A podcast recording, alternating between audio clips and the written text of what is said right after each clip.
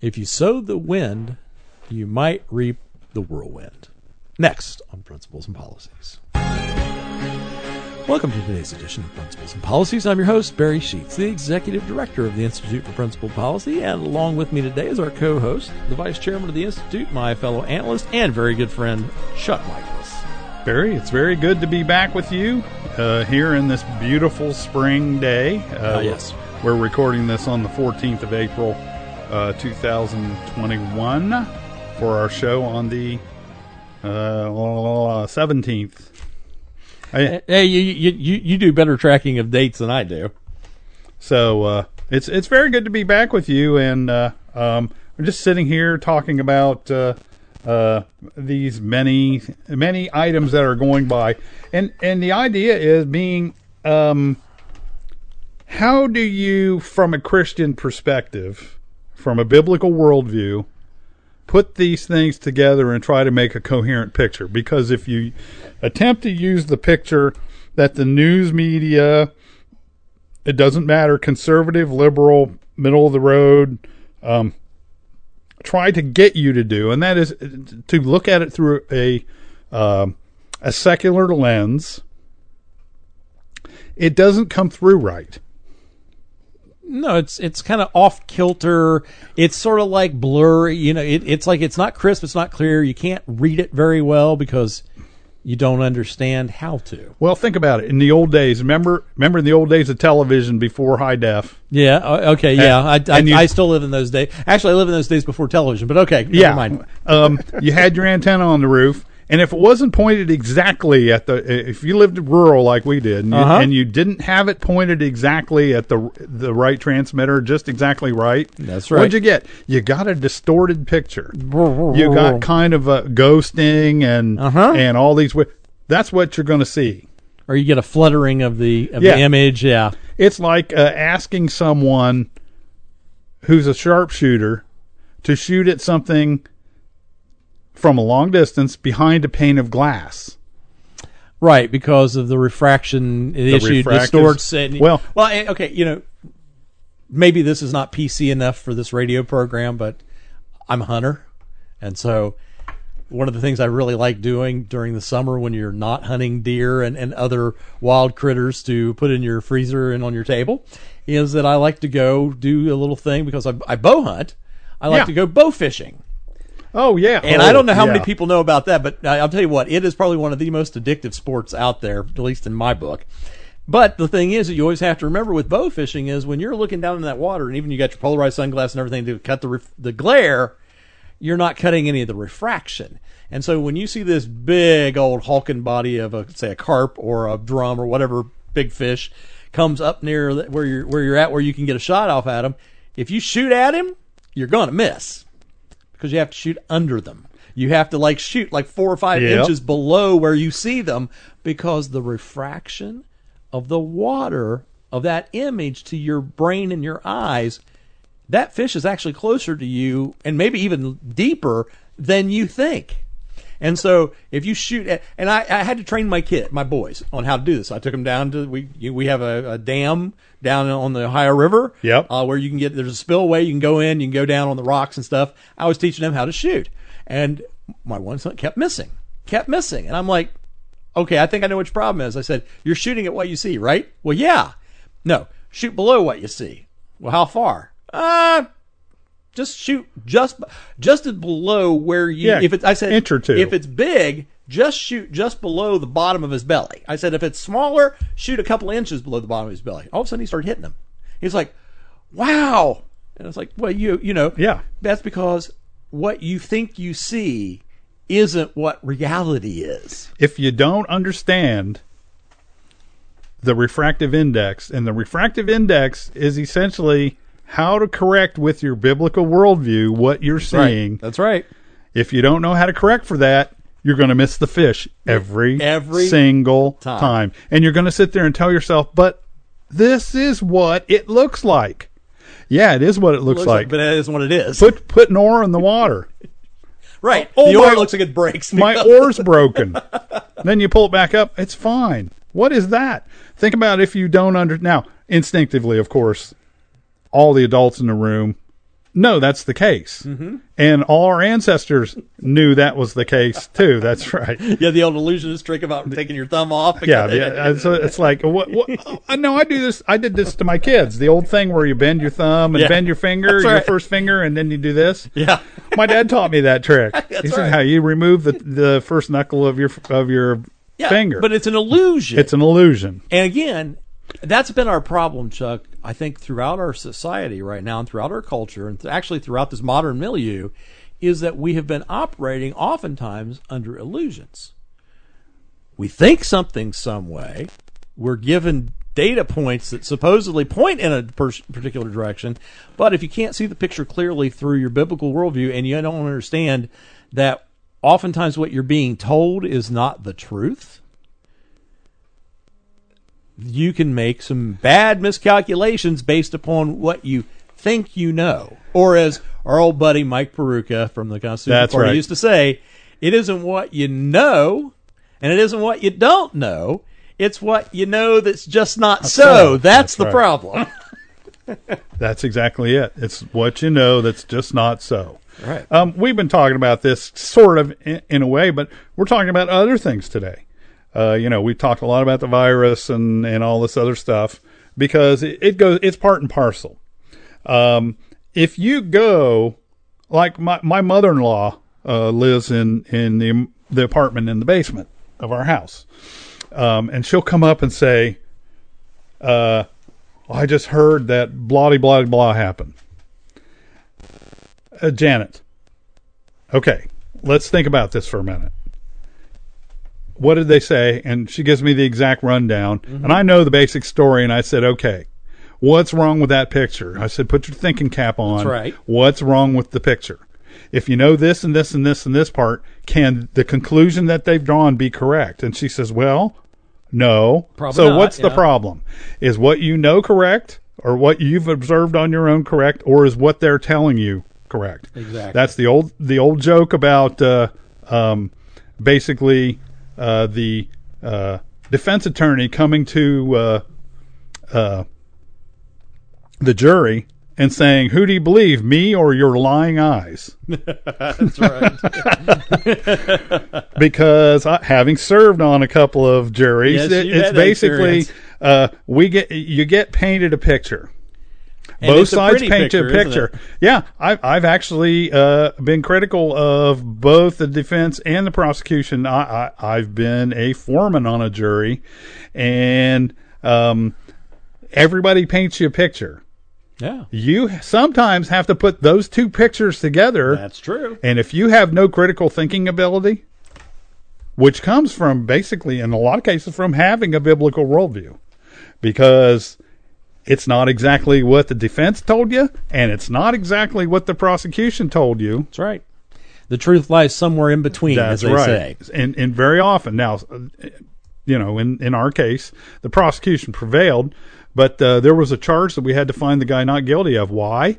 Because he failed to prove his case, even though we knew it had happened. All right, even The though charge- you knew, but what, what they brought as evidence and what how they set their case up That's didn't right. allow you to get to that. The charge was an ad- abduction charge. yes. And the way they set it up, he failed to prove it. I said, you know what? I told the other jurors, and they agreed with me. I said, if they he had argued that it happened in this other part of the house, they would have won. Yep. We would have we would have found him guilty, but he he didn't argue that. He argued that it happened in a different part of the house where the girl could get out. So, that being said, Yep. uh, I don't want to go down skip to the loo way Well, down no, the, that way down the rabbit. That's okay. uh, we do that anyway. Chase of the time bunnies, that's here, right. So that's all right. But the fact is, you got to put your thinking cap on, and you got to think like a Christian. And Yes, to do. think like a Christian, you g- really gotta uh, filter it through the filter of what you know about Christ, what you know about God's character. Let the Holy Spirit lead in what you know about those things. Mm-hmm. And I'm talking about, I'm not talking about what some people are pushing and saying that Jesus said. You need to be in the scripture enough that you know what Jesus said. yep. Uh, when people come to you and say, uh, I, I saw one of these the other day. I was amazed. This guy was an ordained pastor and he was a homosexual. And he basically said, uh, neither in the Old Testament or New Testament is there any prohibition against homosexuality. And the the host basically backed him into a corner and he said, "Well, I think God lied about that in His Word." Whoa, okay, that's that's a bit of a. Let's shift that back there a little bit, shall we? Yeah, Um, that usually is at the basis of everything, Chuck. When you when there's a misinterpretation of Scripture or a misapplication of Scripture, it usually falls down to, well, I think my way is better than God's. I think my That's right. interpretations is is more correct than God's, and I think God may have erred here. Yes. in His Word. And whether they use the whole idea of critical critical critical theory, whether they use the whole idea of well, you know, if you take and translate this Hebrew and the Greek, it's a different which we've heard people do. People there are people who will try to translate try try to say something says something in a verse because they'll take the Old Testament verse and they'll try to translate it in Greek instead of in Hebrew Right, right. and have a whole different meaning. And it's like no no no, you can't do that. Um, but you well, know, that's the old story about uh, that uh, the Book of Acts supposedly that in order to make certain things happen. Uh, there are people who argue that the book of Acts was originally written in Hebrew and then translated to Greek, and translated to Greek, which And- is an absurdity. Luke uh, Luke wrote in Greek. yeah okay and yeah Luke was the author. Um, but uh, um, the yes, exact. uh, What you're saying is exactly true. Mm-hmm. You have to twist it into. You have to assume pretzel logic yes to make it work. And what you you're usually almost not usually every time you find out that someone has an agenda, they desperately need for God to be on their side for this thing. Their sexuality is a big one. Um, the, the, uh, they try to make Jesus into uh, uh, Jesus Christ, the founder of the First Church of Jesus Christ, a socialist. Well, okay, that there's that. So, Um, it, this is all worldview issues. Uh, reinterpreting scripture, scripture through your uh, a- hierarchy of your personal worldview versus biblical worldview and what God meant when Well- He inspired the scripture. well, what God meant when He says no scripture is of private interpretation. right. That means that you can't have twenty people and each of them have a different view on scripture, and that and they're right. You can't have that because God has a unified interpretation of scripture, a unified body of the whole. Okay, I I try to put it to people this way when we t- when we talk about these kind of things. And yes, folks, we are these weird people who actually get into these kind of conversations in casual circumstances with your friends and your neighbors and and people you work with. Chuck and I are the guys who do this kind of thing. We're the, we're the guys who are not who are the, the, the joy killers at a party because Well, we yeah. talk about this kind of stuff. But I try to, I try to paint a picture like this. Um, I'm a big fan of puzzles. Okay, I'm such a big fan of puzzles and that whole idea of figuring out a puzzle that if you go over to my Facebook profile, I gave myself a title because of what I do for a living. I'm a lobbyist. What does a lobbyist do? We figure out puzzles In a lot, yes. in a lot of cases. So I call myself a civic enigmatologist because enigmatology is the is the uh, is the uh, skill of putting together or or Solving. figuring out a puzzle, solving a mystery, solving or or actually creating a mystery. Yes. you know. So so uh, and yeah, I try not to create as many as I solve, but you know that's beside the point there. Um, but I, I do also just like puzzles, and one of my favorite kind of puzzles is a thing called a photomosaic. Have you ever heard of these? oh yeah, I've seen them. Yeah, Photo mosaic puzzles. It's this huge, lovely image, and one of my favorite ones is like of the spacewalk. And it's like you know, so you got the the astronaut in the big suit and everything, and they're out there like hanging out in in midair near the shuttle and, and things, doing the spacewalk.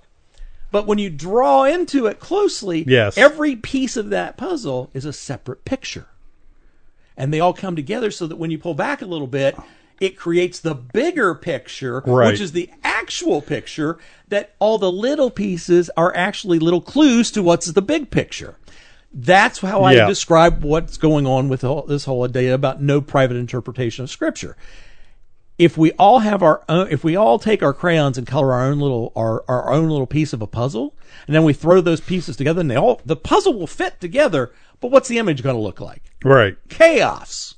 Yes. But if we all have a set of plans or a set of instruction sheet that says, draw this picture, draw this pic, draw the, or you draw this image, or draw this part of an image, and we each follow the follow the instruction manual, and we put our little piece and we draw our little piece on there. Well, that piece is true because that's what we're seeing. But when we put it in the context of the bigger picture, it actually the bigger picture is clear. Yes. And you see what the bigger picture Yeah. is, and you understand the picture because there's information being given there. That's why you can't have a private interpretation of scriptures because God has a big picture that He's trying to explain to us in little teeny puzzle pieces that we are supposed to follow His rule book in order to figure out A, what, what the image is supposed to be, how it's supposed to be shaped, and how it fits into the bigger picture. And if we don't do that, if we just decide we're going to go off and create our own little puzzle pieces to shove in there, i.e., my own personal interpretation of scripture, am I my picture is going to be chaos. My picture is going to be a muddy mess. My picture is going to be a Jackson Pollock. Okay, I might get millions of dollars for it selling it to somebody else, but it's not going to help me to see the truth, to get the understanding of the big picture, to gain useful information to help me to process what things are supposed to be, what It- reality is supposed to be. It's interesting you bring that up because one of my favorite analogies is, um, try uh, when something comes in and and you just can't make it work. I said it's like trying to build a ten thousand piece puzzle with fifty pieces missing. yeah, it's difficult. You you can do it, but what you get doesn't look uh, or or trying to do it without the box picture. those are all those are really fun ones. Now, now the other part, the other puzzle is really fun, but this kind of getting on a tangent. Are the ones where it's the same image front and back, but the back image is turned ninety degrees. Oh oh Yeah. oh oh. Those I even I have trouble That's with. a challenging. Now, you know what? I like to work puzzles too, but I work a different kind of puzzle than you sure, do. you do. I work logic puzzles. There you go. Uh, you know, X. Uh, there are uh, you know these five by five grids that you have to figure out. They give you a couple of clues, and you have to figure out from that by exclusion or inclusion who was where at what time and what they were doing. Yes, yes, yes. Um, that those are. I, I always did like for the kids version, the Encyclopedia Brown, the two minute mysteries. Oh, yes. where Yeah, you had to try to figure out the logic puzzle on it. Uh, those That's are right. fun. Now you're getting into the more complex logic puzzles, and that's where I kind of lose. I, I can't. I can't do Sudoku. Okay, guys, I can't. I can't do the number thing where you figure out which numbers go in which boxes. Yeah, that, there's a lot of math involved in that. I, Yes. I, I've thought about, thought about learning how to do that. I said I'm getting by just fine on my little word puzzles. But one thing you brought up reminded me of something very important. That thing with the photo mosaic. Mm-hmm. Have you ever studied fractals? Uh, a, a couple of times in a class in school, but not like for casual or leisure. Okay. reading, no. Uh, you get high definition fractals. Uh, and I've again, I'm not an expert on this, but I've I've noticed the same thing. Fractals are based on patterns. Okay. In other words, if you can figure the pattern, you can figure out what's happening in the fractal. Okay. It's information, but it's on uh, the basis of a pattern. Okay. So you look at a at a fractal and it'll have some weird little little uh, curlicues or that look like the uh, paisley or something like that, and you look at it really close and you see the the original pattern, and it really it doesn't convey much information. But you look into it deeper, you pull up a little section of that of that uh, paisley, and guess what? There's a repeat of that paisley, aha.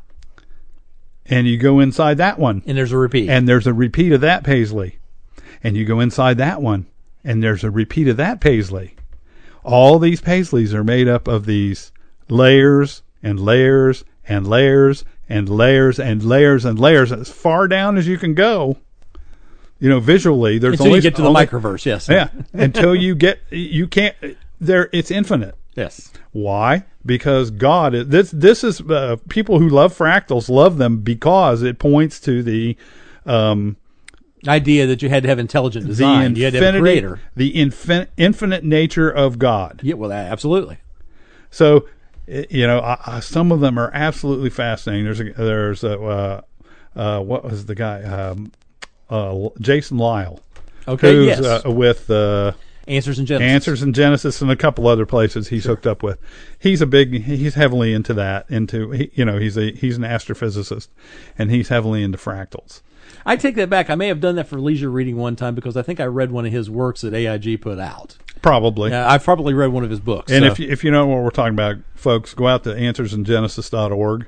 Uh, it- some of Jason Lisle's talks are fantastic. There are a couple other guys that do uh, uh, do fallacy detection. Uh, I've used them as Sunday or as uh, Sunday evening classes when the pastor says, "Hey, hey, I'm sick, I can't come.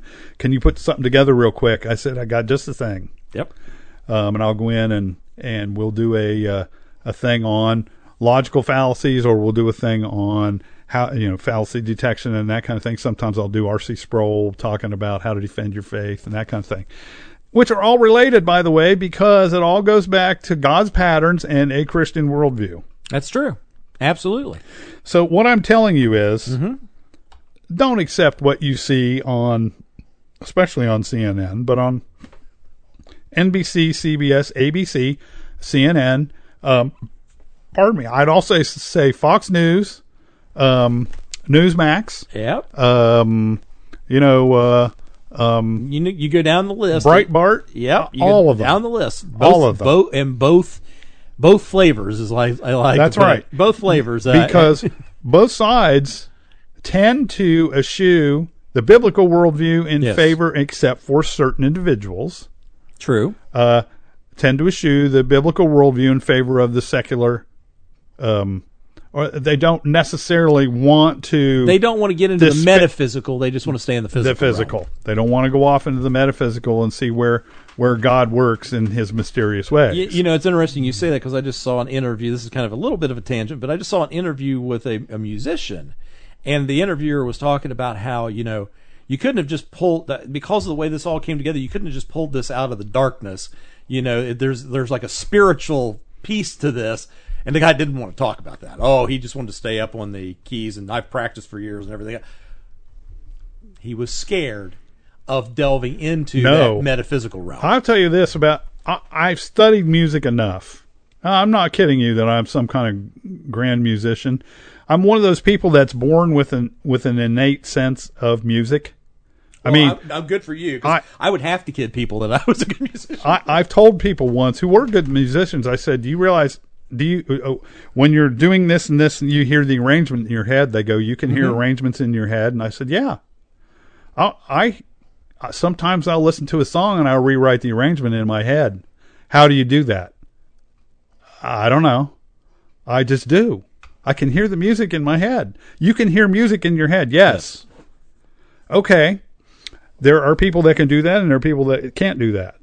Uh, but those who know music can see the patterns. If you've ever studied music theory, yes. you can see why things are tonal and why things are atonal in the in why is that? Because God's universe is ordered.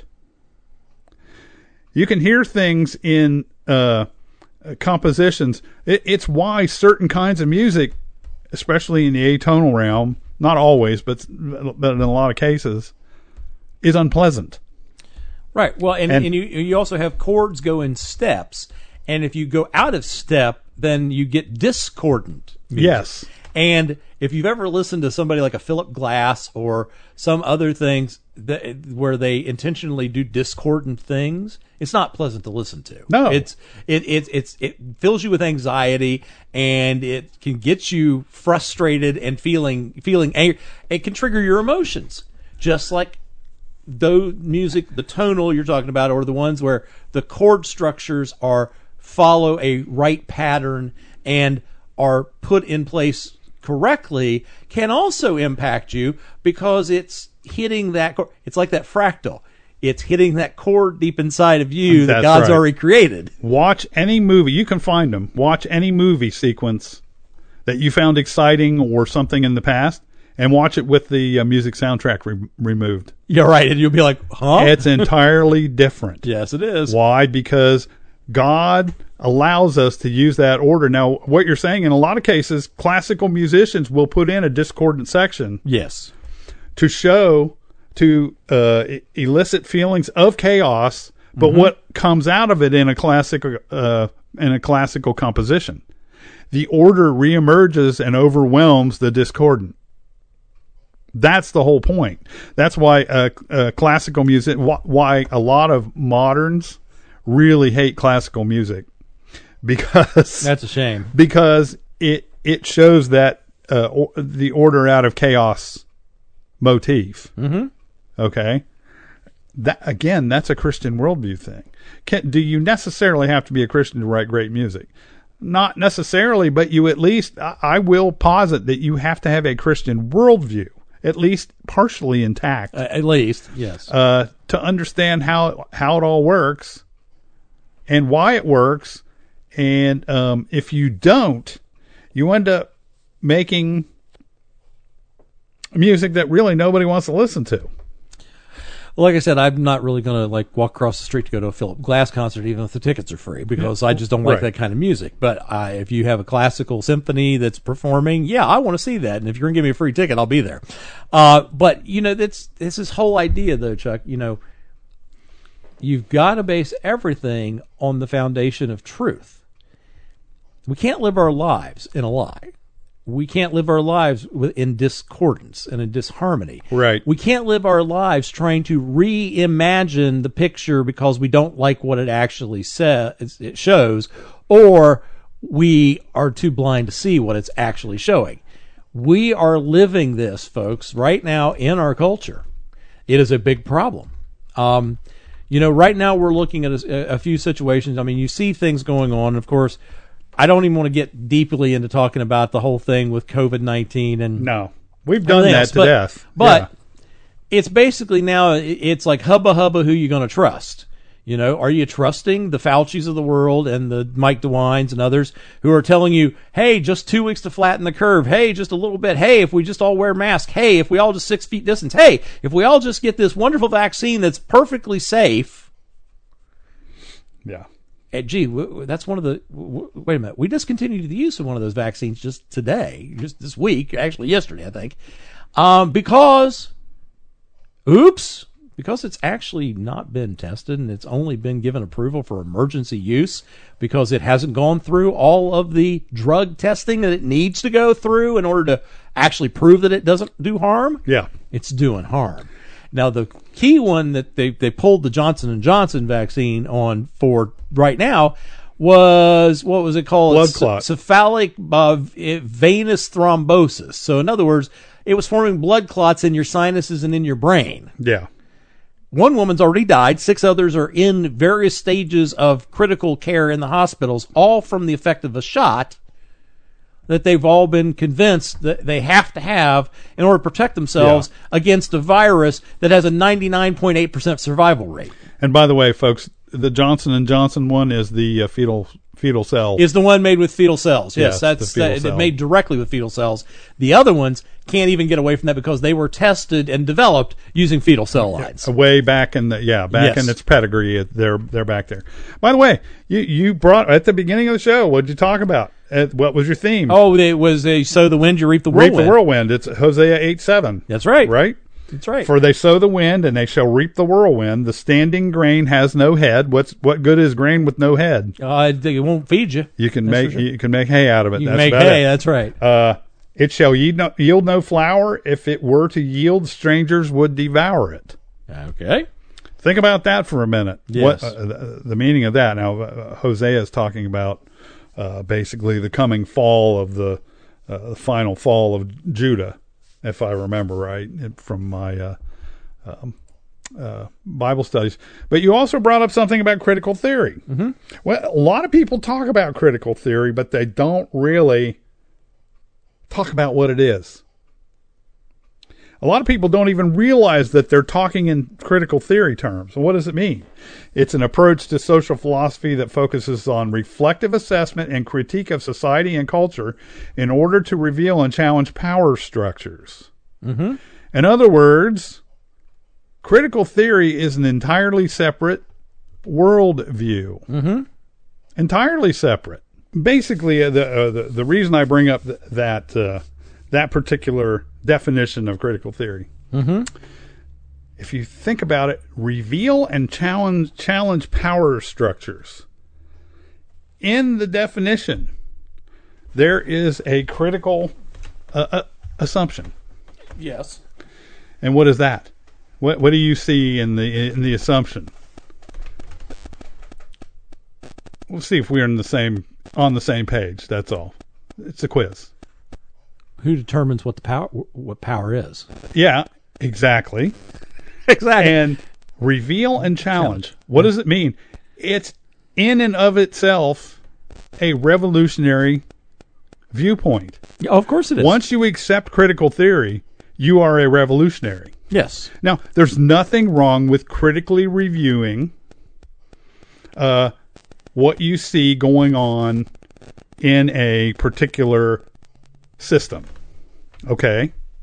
But what do you use as your uh, your okay, the uh, uh, come, uh, let's go into the what the word canon means.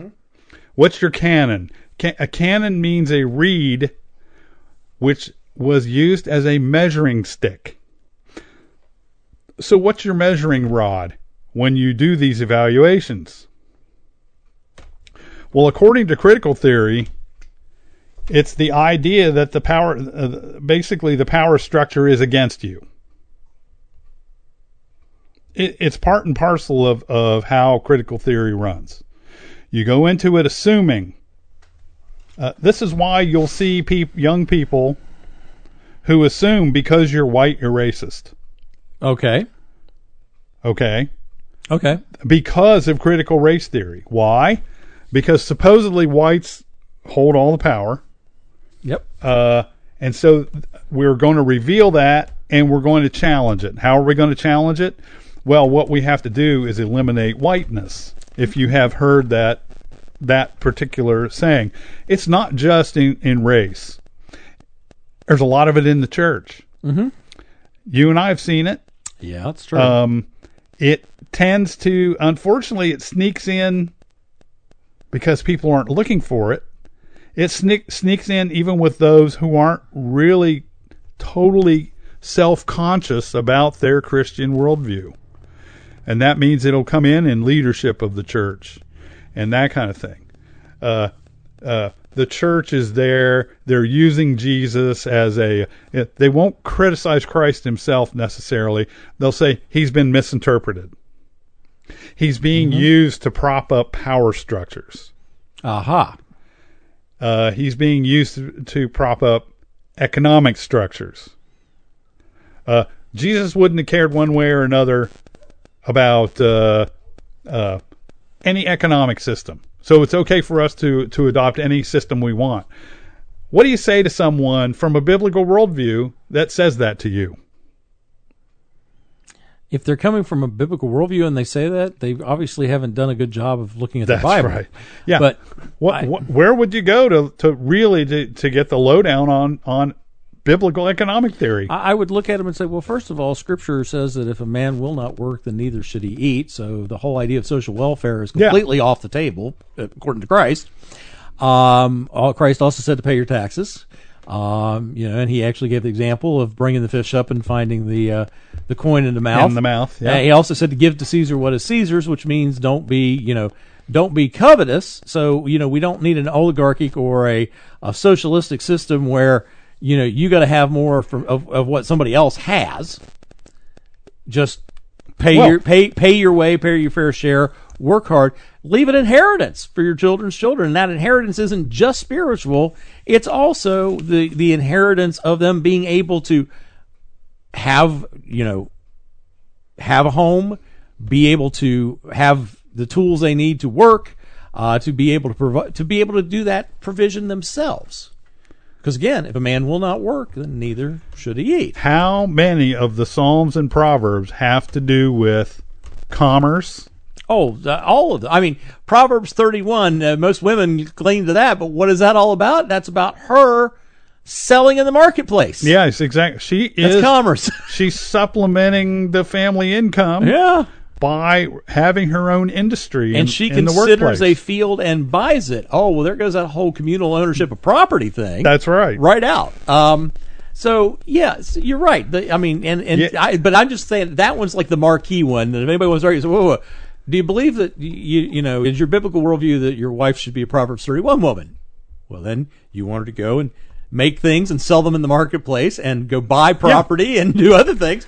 And in a That's- modern society, that may be uh, sell real estate. She may be a uh, lot of things, yeah. be a CEO of her own company. Uh, the Could same be- thing. Could be a lot of things. That's Yeah. right. Um, there are all kinds of things. But beyond that, if you, one of the reasons that uh, moderns who who are critical theorists want to avoid the Old Testament is because the Old Testament does speak about economics a lot. Yes, fair fair weights and measures. That's right. Uh, just weights and just measures. yeah. Uh, are, unjust weights and unjust measures are an abomination to the Lord. That's right. Prosperity Mm-hmm. through hard work, yes. uh, g- good thinking, good sound thinking, Mm-hmm. uh, fair pricing. Uh, Well, you know, we've we've had the idea of hard work for getting the things that you need from Genesis. Yes. It was actually part of the curse. Because a man shall earn his bread, well, how? By the sweat Sweat of of, his his, brow. brow. Yeah. In other words, you will have to work hard to get the things you need. Chuck, what happened to that people deserve to have all these free things like free college and free health care and free this and free that and free the other thing? Right. Are those biblical concepts? Or is that more of the subtle Yes. serpent like It's critical theory. temptation similar to what the serpent did to Eve in the garden that got them there in the first place where Adam and, and his progeny, i.e. us, have to earn their bread by the sweat of their brow. They don't live in paradise anymore because they believed that they could be as gods and do whatever they wanted to do and that Well, think about they this. don't have that they didn't have to work hard. if it's free, where does it come from? There is no such thing as free. Well, of course there isn't. there, there's the free grace of God, Okay. but even it is not exactly free. you're So- thinking critically through your biblical lenses. Oh, please forgive me. I'm sorry. I okay. shouldn't, let's I go, should, let's go do back. that. let's go back and, and think that you can shoot at a fish with a bow and arrow th- in the water and and hit, and can't understand why you can't hit it. Well, you can't hit it that's right. Why doesn't this free thing work? because somebody has to pay for it. Somebody's got to pay for Somebody's it. Somebody's got to pay for it. Now, what happens if you if you decide that the quote unquote rich have to pay for it? How do you define rich? That's part of it. Who who is rich, and what are they paying for, and who deserves to get it, Okay. and who gets to make those decisions? Once you loot the rich, They're not rich anymore. yeah, then what happens? Then I guess if you transfer the money directly, then the people who weren't rich will be rich, and so it's time to soak them. If only that's the way it works. I was gonna say, I was gonna say, and then you're in What- this endless loop what does the Bible say about the sluggard?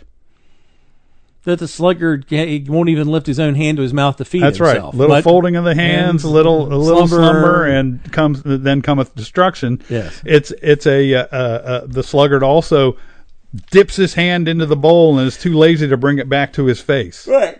So in other words, he's provided the food, It's there. but he won't do anything to. He won't do the work to come get it. Yeah. What this is this is the problem. It, it's a it, it. Oh, eh, if you think about it this way, mm-hmm. critical theory says the man's bad, and so therefore he he needs to provide all these thing, things for you. Who's the man? It's the government. Is it God? God is the provider. Well, he's supposed to be. Yes. Yeah. He- he by, is. by design. He is, He is. but, uh, but not if you go and ask the government. But these people uh, walking outside of their Christian worldview or outside of the worldview they should have. They don't have a Christian worldview. They have a secular worldview. yes. Basically, God has become government. And government has become God. Well, I was going to say that's yeah. It's uh, I don't think God has become anything but God. I'm- but I'm government, I- government has arrogated to itself the the Let- role of God. In other words, they are embracing the serpent in the garden. I was going to say, Your eyes are open, and you can be as God. I was speaking in a small g terminology, and I should have made that clear. okay, well that's fine. Um, but but God is sitting back, and you know uh, the Lord laughs. Yes.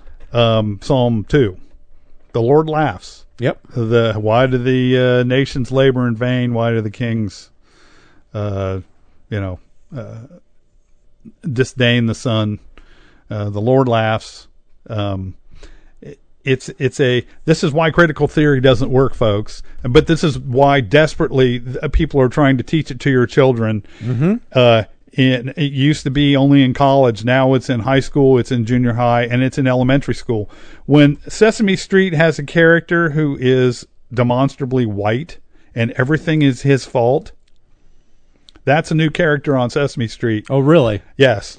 Okay, I don't pay any attention. Like I said, TV. What's that? Yeah, I don't Go think ahead. it's come out yet, but this is their this is they're introducing this character and everything is his fault. Yeah. Okay, what are they doing? This is a subtle way of getting at your toddlers that white is bad and um, all bad things happen and it's all the fault of white people and whiteness. and whatever whiteness we mean. Look, this is one of those things. Whiteness means whatever you want it to mean. And it's just as bad as the people in the past that said all these things are because of blackness. Okay. There were people who racists in the past, and anyone who says, by the way, that that uh, whites are the cause of everything is a racist. Mm-hmm. Um, there, were- there were racists in the past. It, it was all due to the Mexicans. It was all due to the the Asians. It was all due to the uh, bl- the blacks. It was all due to the Irish. Okay. Uh, it was all due to the Italians. No, it's not. It isn't due to them Okay. it, it's an absurd way of looking at things, but in in all forms, it's a form of critical theory. You are uh, revealing and challenging the power structure. Mm-hmm. So that that is why this is such a dangerous concept. It is. If you pay attention in some youth programs in churches, this is rampant.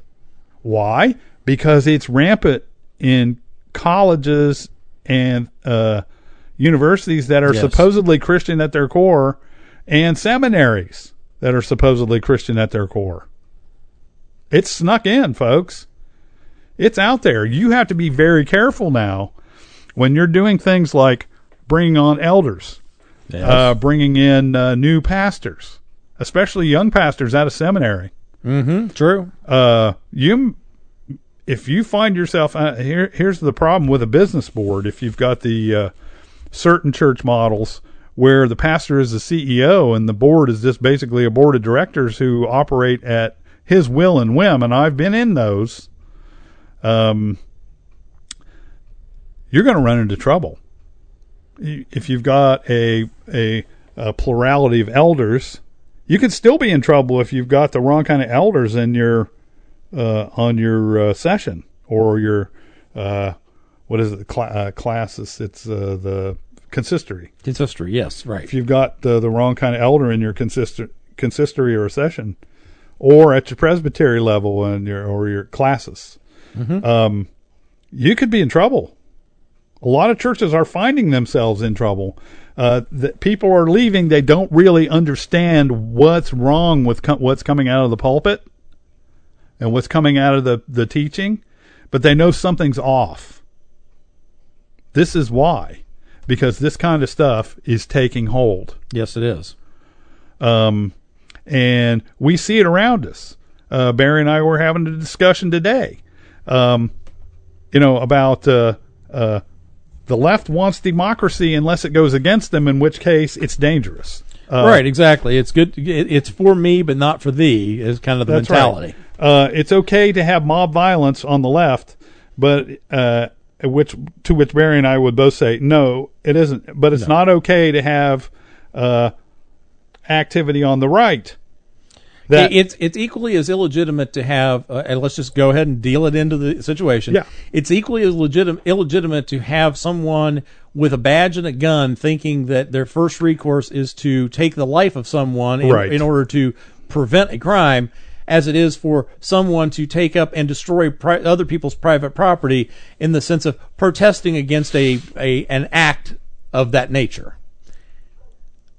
Both sides are wrong. Absolutely Because both sides are looking at it from an unbiblical worldview. they're looking at us from a secular worldview. You know, we've just had the situation here in Central Ohio. I mean, we've been paying attention here for the last few days over in Minneapolis because, again, the trial of uh, uh, Derek Chauvin, who was the police officer who uh, in, engaged with um, George Floyd, and George Floyd died as a result of the engagement, or at least that's the, the direction that the prosecution wants to take is that Chauvin actually murdered Floyd in, in some sense by misusing his uh, his power, force, and authority to basically smother him to death. Um, but that's not exactly. So what's happening is that's not exactly what the line of fact that's coming into the case is starting to show. It's starting to show a different picture. Now, couple that with the fact that you had a shooting in another town in not Minneapolis, but another town Brooklyn. in Minnesota, Yeah. Brooklyn, Minnesota. Um, during this time that this trial's going on, where a female police officer uh, was responding to a, you know, trying to arrest a, a, a individual who On a warrant. on a warrant for a very violent act of uh, a robbery that ended up with a, a an assault against an old 80 year old woman who was beaten severely by this supposedly by the suspect and the suspect was then threatening back to the officer who drew what she thought she was drawing was her taser but happened to be her issued Her pistol. pistol. And she ended up killing the perp, the suspect, the person who had a warrant on them. And for the last three days, Minneapolis and parts of um, Minnesota have been in flame again from riots and destruction of people angry at this whole thing. Well, okay, yes, you can be angry at it, but there are means in order to deal with that anger. That's why you have elected representatives on those city councils. Right. You know, you have you have lines of authority that need to be dealt with. Uh, you have to do things decently and in order. You know, you don't get you don't okay, it's the whole idea of two wrongs don't make a right. Um it was equally as wrong for that officer to shoot that perpetrator if it wasn't in like direct defense of their own life, which we're still not clear on what all the particulars of that particular situation were. Did the the person who had a warrant out were they approaching the officer? Did they have a deadly weapon in their hand? Was there violent intent? Were they you know what was going on? We don't know those particular there's, factors. There's for an sure. audio that goes along with the the uh, with the uh, body cam video for the cop, and it becomes rather clear that she didn't really realize that she was pulling her gun. Um, whether that means that she reacted uh, too instinctively. I mean, what do you do, uh, Barry? Let me ask you. Mm-hmm. What what do you think you might do in that situation? I have no idea. I have no idea. I, I really can't. I, I mean, I can't put myself in I, that I spot. can't. I can't put myself in that spot because a I don't have the training that that officer supposedly had. Right. B I don't know how kind what kind of a reaction was coming from the individual who supposedly Exactly. had the warrant out. I I don't know what what the circumstances of the situation were. Um, but I do know one thing: the reaction from people who weren't directly involved, engaged, or directly affected by that circumstance in that situation is off the charts wrong. Right. Right. Now I'll be called a, I'm a racist for saying it. No, I'm not. Critical theory. Critical theory. Let me run back because we've had another incident here in Central Ohio, Chuck. Like I said, while this Yeah. was all going on in Minneapolis over the last three or four days with the trial with this officer involved shooting, we had another situation here in our backyard. This happened yesterday on Monday. It happened on Monday afternoon. Okay. Monday afternoon, police uh, were called to um, St. Anne's Hospital up in Westerville. In Westerville. You know yeah. where it is. I know right where it is. You know right where it is. You used to live in the neighborhood. Um, and during whatever happened, the exchange, a individual uh, was shot and killed. That individual happened to be a uh, person who had uh, some. And I'm going to pull this up here because this was in the, the Columbus Dispatch. And if you saw it, you wouldn't get all it because you have to go way down in the article to actually get the details of what actually happened, Which is what usually happens. which is what usually bad, happens. bad journalism. But basically, um, this shooting that happened at St. Anne's was because that uh, a 27 year old man by the name of Miles Jackson was shot at St. Anne's during what police said, and I'm quoting from the dispatch, during what police said was an exchange of gunfire, an exchange of gunfire. That means that the individual, Mr. Jackson, supposedly also had a firearm and was actually discharging it And fired it. Yeah. with the wanted suspect. That's with the gun police with the suspect inside the Mount Carmel St. Anne's Hospital Emergency Department in the building. Yeah. Okay. So this individual was in the building who and was armed apparently, and we don't know why, but for some reason now maybe this was police detail that's just at the hospital anyway because sometimes they work security for various things, or maybe there was something else going on where they were bringing in somebody from another incident or from another issue. Who knows? nobody knows what's going on there except for the fact that basically but you see the idea was wanted suspect. Those are the words you, you should focus in on. This individual had a warrant as well. This was someone that the police were already looking for because of the connection to another crime and who when approached by police at inside the emergency department at Mount Carmel St. Anne's supposedly drew a weapon and fired. Whether that's returning fire or initiating the fire, we don't know at this point. We don't know. Yep. So we can't fill in any blanks there. But if we can't fill in these blanks, how in the world was it that last night, on Tuesday night, a large group of protesters who went downtown and supposedly was doing a peaceful protest until somebody pulled out a pair of bolt cutters. Okay, gee, do you take bolt cutters to a protest, Chuck, or to or to a rally? If you go to a rally for some issue or event that you like, do you uh, do you normally carry around a pair of bolt cutters? I would not carry a pair of bolt cutters except uh, in a case, and I'll relay that later. But I would not normally carry a set of bolt cutters to a. Okay, all right. So anyhow, so somebody had a set of bolt cutters, and what they did was the police had basically put a shackle around the front doors of the police headquarters Sure. there. Um, Pretty normal practice. and you see, you, those are big glass doors with the big revolvers and everything else. So they they basically wanted to shut down so that people just wouldn't come milling inside the police headquarters. I get it. Somebody took a pair of bolt cutters, cut those off, and then they all w- and a bunch of them went into the police headquarters. Well, you know what? That's considered breaking and entering. sure. Because regardless whether it's your private residence or the police headquarters, it's still private property. And especially since they had the doors bolted, it was a sign to say, we don't want you coming in here. It's like when you lock your doors when you go. Yeah. Like say when you go to bed at night, you lock your front doors. If I come up and I kick the door in, or I jimmy it, or I use a pair of bolt cutters Yeah. to cut cut the, the, the locking hasp, doesn't It- doesn't it- matter what my reasons were. Yeah. Doesn't matter what I felt about it. I'm committing a crime. It will not go well for you either. It should, it would not go well for me. I know from you. Yes, that's right.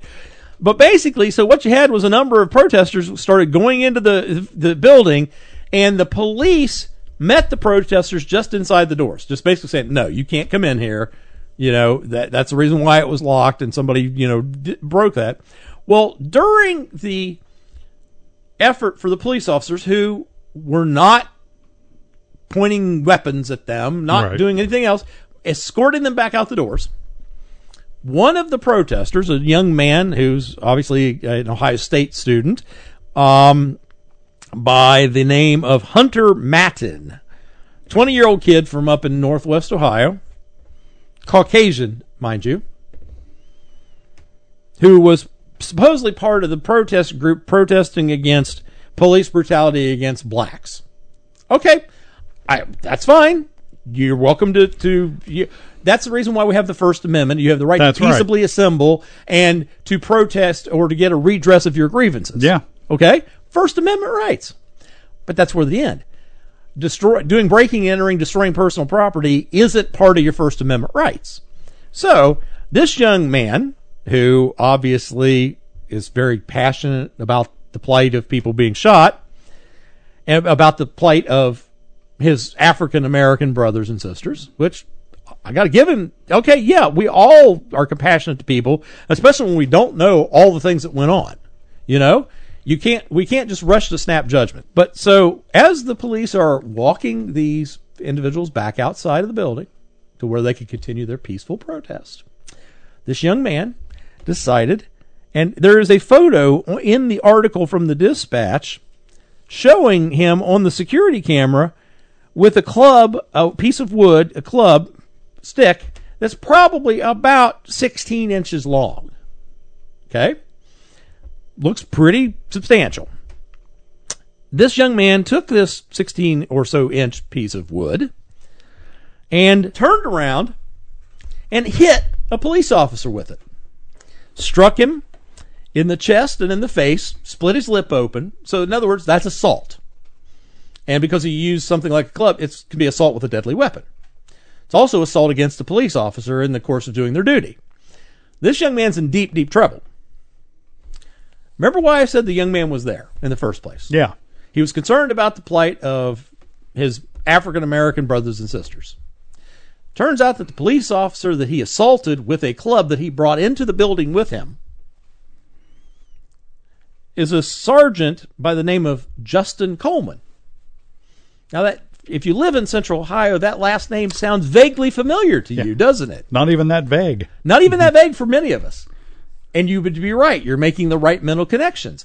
Justin Coleman is the son of former Columbus Mayor Mike Coleman, who, might I add, both Mike Coleman and his son Justin happen to be, wait for it, African American. They're African American, yeah. So this 20 year old kid from Ohio State University, in in decrying the plight of of, of black people being uh, having violence done against them by police, turned around and did violence on a police officer who was black. How does critical race theory deal with this, Chuck? Okay, I'll tell you how it's it it, it stops being critical race theory and it has has uh, goes over to uh, the uh, part, part of the uh, definition that is critique of society and culture in order to reveal and challenge power structures. If a black man, uh, an African American, or a, an Asian, or some other thing is part of the power structure, they're automatically yes. they automatically uh, get a white filter mm-hmm. because white is the problem. This this is why you'll see how is this going to. You can ask yourself this question if you're looking at it from a secular uh, perspective. How is this going to work in woke culture? Well, here's the way it works. Mm-hmm. He wasn't being black while he was being assaulted. He was white because he was part of the power structure. So there's a this whiteness filter. Okay. That's how it works. If you're part of the, uh, you you can be. Uh, um, th- this is why in places like Chicago, you'll you'll see in a lot of these big cities where the riots were. Yep. Chicago, Atlanta, um, are run by what? They're democratically controlled uh, strongholds, and a lot of them are uh, run by African Americans. Mm-hmm. Well, what's the problem? Why are you burning down a city that's run by an African American? Because they're the power structure. Yes, because so so the race doesn't matter at that point. It's just the, It's- the whole idea of power, It long since stopped ma- uh, mattering. and that's a big problem. That is a major problem. And it actually is part of this schizophrenia that you get into when you disconnect from the absolutes of biblical worldview and go over to a secular worldview, especially one which has a critical theory filter, because the critical theory is going to collapse. That's Why? It's too narrow of a focus and it doesn't have God at the center despite the the attempts to make it look that way. Again, you, when you reap the wind, or when you sow, you the, sow the wind, wind, you reap the You whirlwind. reap the whirlwind. Uh, This uh, next time you hear critical theory, folks, go back and listen to this again because it'll be up. Go back and listen to it again. It's it's the beginning of an explanation. Uh, you can get as deep into understanding critical ra- uh, theory, critical theory overall. It's not just race. Yeah, it's it does- economic. yeah, it's it's- uh, yes. governmental. It's uh, name something. There's a critical theory that goes along with it. Okay. That being said, you know what we think. We want to know what you think. And please let us know what you think. Because one thing we notice is you guys don't comment much. You might call uh, WLRY and say, hey, those guys are idiots, or I really enjoy that show, or, uh, you know, uh, say nothing. But we'd like to hear from you. Uh, you know, one of these days, I, I've got an idea on that, Barry. We'll, we'll talk about that off Okay. air. Uh, but that being said, you know what we think. We want to know what you think. www.principledpolicy.com. That's principledpolicy.com. And uh, we ask that you join us again next week for another Principles and Policies. Yes.